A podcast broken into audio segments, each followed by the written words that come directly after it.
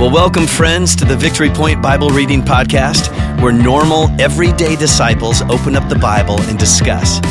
We don't claim to be theologians here, but no one ever said you had to be to read and interpret and apply the Word of God to your life. So thanks so much for joining us today, and here's your host. Well, hello once again, listeners. It's Thursday, December 1. We have moved on into December. I don't know about you, but December is a stressful month for me. So, with Christmas and all the things, I get crazy. But um, yeah, happy December 1, everyone. Uh, on Thursdays, we talk about something we're thankful for. So, I asked Kylie if she would share maybe something that's recently that she's, or just something she's thankful for. Sure. Okay. I think recently, now I gotta think. I think that uh, I've been at VP for the past, or I was at VP this past Sunday. Mm-hmm. So I think just being able to be back with my church family is just super nice. And it, I know there's been times where I haven't wanted to be at VP or such, but um, I just look back and I haven't found a church like VP. So I'm just really thankful for the community at VP and everyone involved at VP. Like, you're all awesome. That's all I got to say. And I'm thankful for you all. So Yeah, that's just awesome. Thankful for my VP family. And I don't just- think you realize how much you, um, how much something means to you until it's taken away. you Yeah. know? Oh And- yeah. And then you Oh, sit back yeah. and go, "Wow, this is so." Yeah. Right before I left for college, I was like, nope. I don't want to leave this VP family. And that's like before it was even stripped away from me. I was like, oh, I cannot leave. Ah. And now that like I found a church, but not a church like VP. Mm-hmm.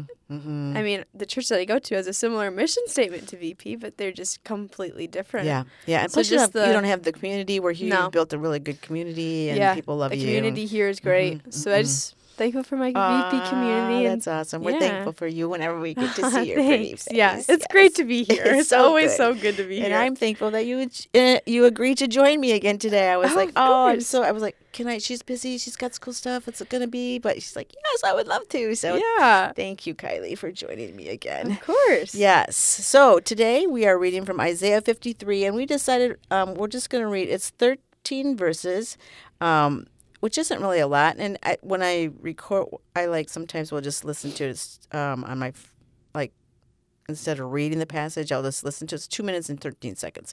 So it's not like it's going to take us forever to read. But Kylie's going to read the first six, and then I'll read seven through 13, and then we'll talk about it. Sure. All right, Isaiah 53 starts. Who has believed our message, and to whom has the arm of the Lord been revealed? He grew up before him like a tender shoot, and like a root out of dry ground. He has no beauty or majesty to t- attract to us, nothing in his appearance that we should desire him.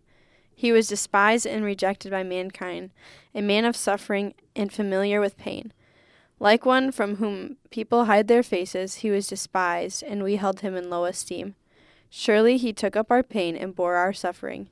Yet we considered him punished by God, stricken by him, and afflicted.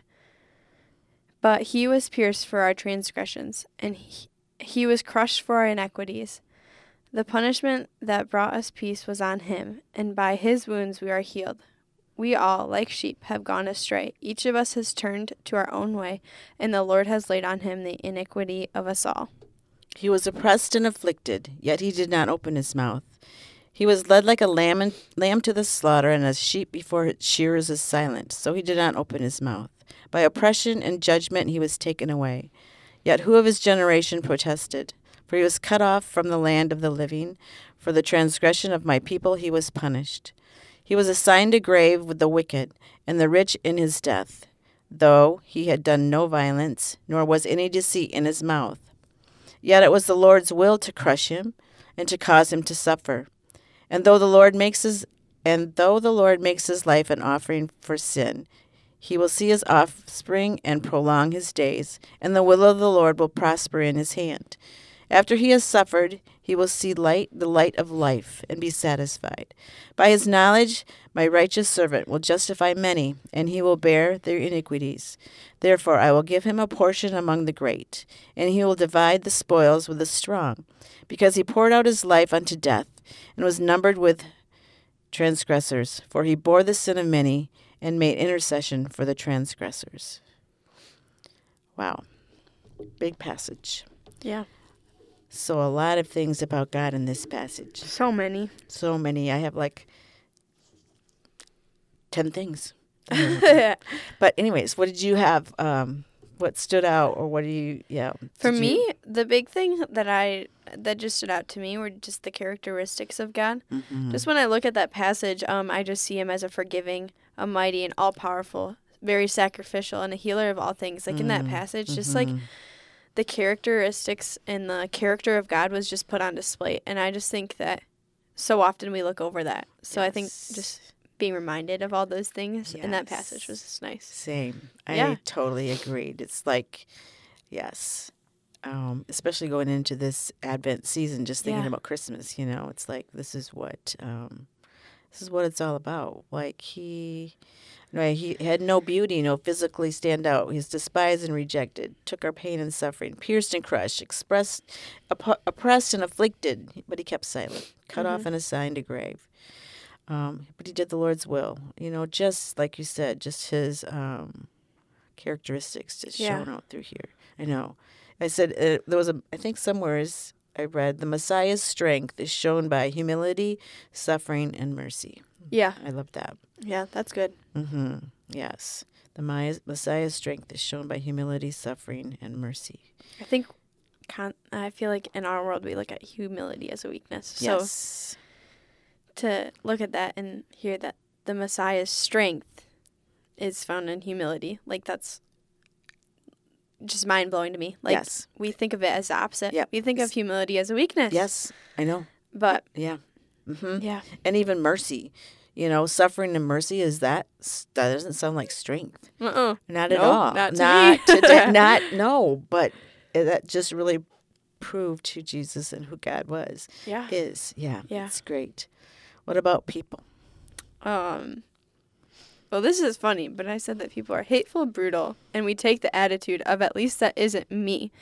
But I think to follow it up with, Hmm. I just felt like there was so much to say about the atonement that in some ways I'm left speechless about, like peop us people. Mhm. Um, I know I myself, I don't feel worthy of Jesus taking my sins um, Mhm. for me, yet He did. So why am I not giving Him all the glory? Mhm. Um, I just feel like there's just so much power in this scene. Like the atonement is just so. I mean, and I haven't felt this way about the atonement. Like I feel like I just thought of the atonement. Oh yeah, he died for me on the Mhm, cross, mhm, like all my mhm. sins. But then I like read this passage, and I am just like, I don't know. I just when I was reading this this past week, I just felt like, I don't know. I just had this sense of like, Mhm. like what like how how am i how why did you do that like i don't i just don't understand it but then yeah we like turn on him like we're brutal like Mhm. as people we're so we do the opposite of what he asked from us so just like i don't know just Yeah. that part of it like yeah. people are just Yeah. we're just weird I in that way like I know. we I know. that he's died for all our sins but yet we turn against him you know hmm And like you So- said, I don't think we actually ca- realize the sacrifice that, like Yeah. what he actually had to go through. And he was God right who came down and Yeah. lived everything, you know, has ex- had experienced everything that we have, have feel and have felt and more. You Yeah. know, totally being crucified. And yeah, and just to read these words and go, wow. Yeah. Mhm. And I think this is a little bit of a tangent, but I myself, I don't feel worthy of Jesus taking my sins. And I think I haven't felt this way about the atonement yet until I experienced college. When I experienced college, Mm. I mean, we grew up in, I grew up in Holland. Holland, Holland's a silly place because there's so much sin that goes on in Holland. Yeah. But people keep it so much to themselves because of the culture we're in. We're in a culture where, yeah, there's a church on every corner. Yep. Um, I think we're lukewarm Christians, but Mhm. in a sense, like we try to like we don't give that all to the Lord. We try to hide it within Mhm. ourselves. It's we still do the same exact sins that happen in Ann Arbor. Like these same exact Yep. stuff goes on, Yep. if not worse. Yep. Like honestly. Ann Arbor sin is just put on display, whereas we Mhm. just kind of hide it. Mhm. So I think just like until I went to Ann Arbor, like Holland kind of hid it for me. But like now that I'm in Ann Arbor, I'm like, holy cow, this was all going on in Holland too. Mhm. Yes. Yet I wasn't aware. Yes. And I think that just seeing all this sin and seeing all of that, like now I'm like, holy cow.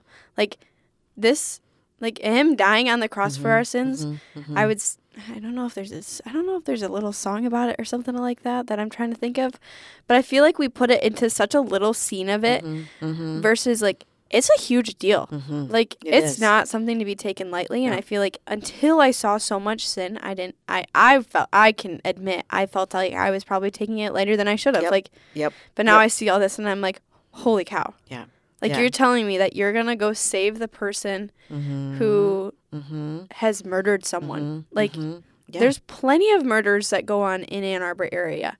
You're telling me that you're gonna come and you're dying for that Mhm. person's Yeah. sin? Like Yeah. to me that's just such a big deal. Yeah. So Yeah. Yeah. I know. That is an amazing love.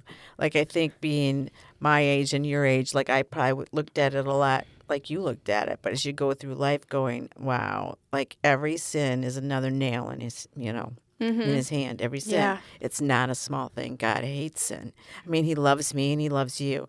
He hates sin. So, he- Yeah. And, and, and so just really to step back and go, wow, God loved us enough to do to send Yeah. his son like it was the lord's will to crush him Uh-huh. like and that's just for us for us Yeah. So yeah, it's crazy. it is crazy it's an amazing love that Mhm. yes yes so what's an obedience piece Um I think just making sure that we repent. Mm-hmm. You know, uh, he died on the cross for our sins, so let's make it count. Basically, Mm-hmm. like yeah we're not saved just because he died on the cross for our Right. sins. Like ultimately, it comes through repentance. mm-hmm. So I was thinking, like, if I don't feel worthy of him dying on the cross, I'm going to do my best that if I sin, I'm going to repent so that I can Mm-hmm. go give him a hug when I get to heaven type of deal because I don't feel worthy, you know? Um, so not, so to just not live the life of the world, um, even though it's the most common life, Mm-hmm. uh, but rather give him the glory so that one day we can be in heaven. Yeah. Um, yeah and just be in his presence Yeah. even more, yeah right? Because yeah just- exactly I think that repentance is just one that yes yes It's hard, it is hard And it's have- something so crucial. It is. It is. And I I even had um like as I'm entering this Advent season, I need to just reflect and meditate on this. Yeah. Yeah. You know, instead of going, "Oh, I need to get these presents and I have to decorate." And but man, this is what it's about. Yeah. So, I need to just think about this amazing gift of redemption and my relationship with him Yeah. during this during this season of Advent. So, Yeah. Yes, he's my hope. He's my joy. And that's yeah. That's that. Yeah. That's that. Yeah. Yeah. So good deal. Well, thanks, Kylie. We'll move on. Um, we'll talk to you guys tomorrow. Yeah. Well, thank you for joining us today for the Victory Point Bible Reading Podcast. We hope that today's conversation was helpful for you and encourages you in your daily walk with God. If you have any questions or thoughts to share with us, please email us at info at victorypoint.org. We would love to hear from you.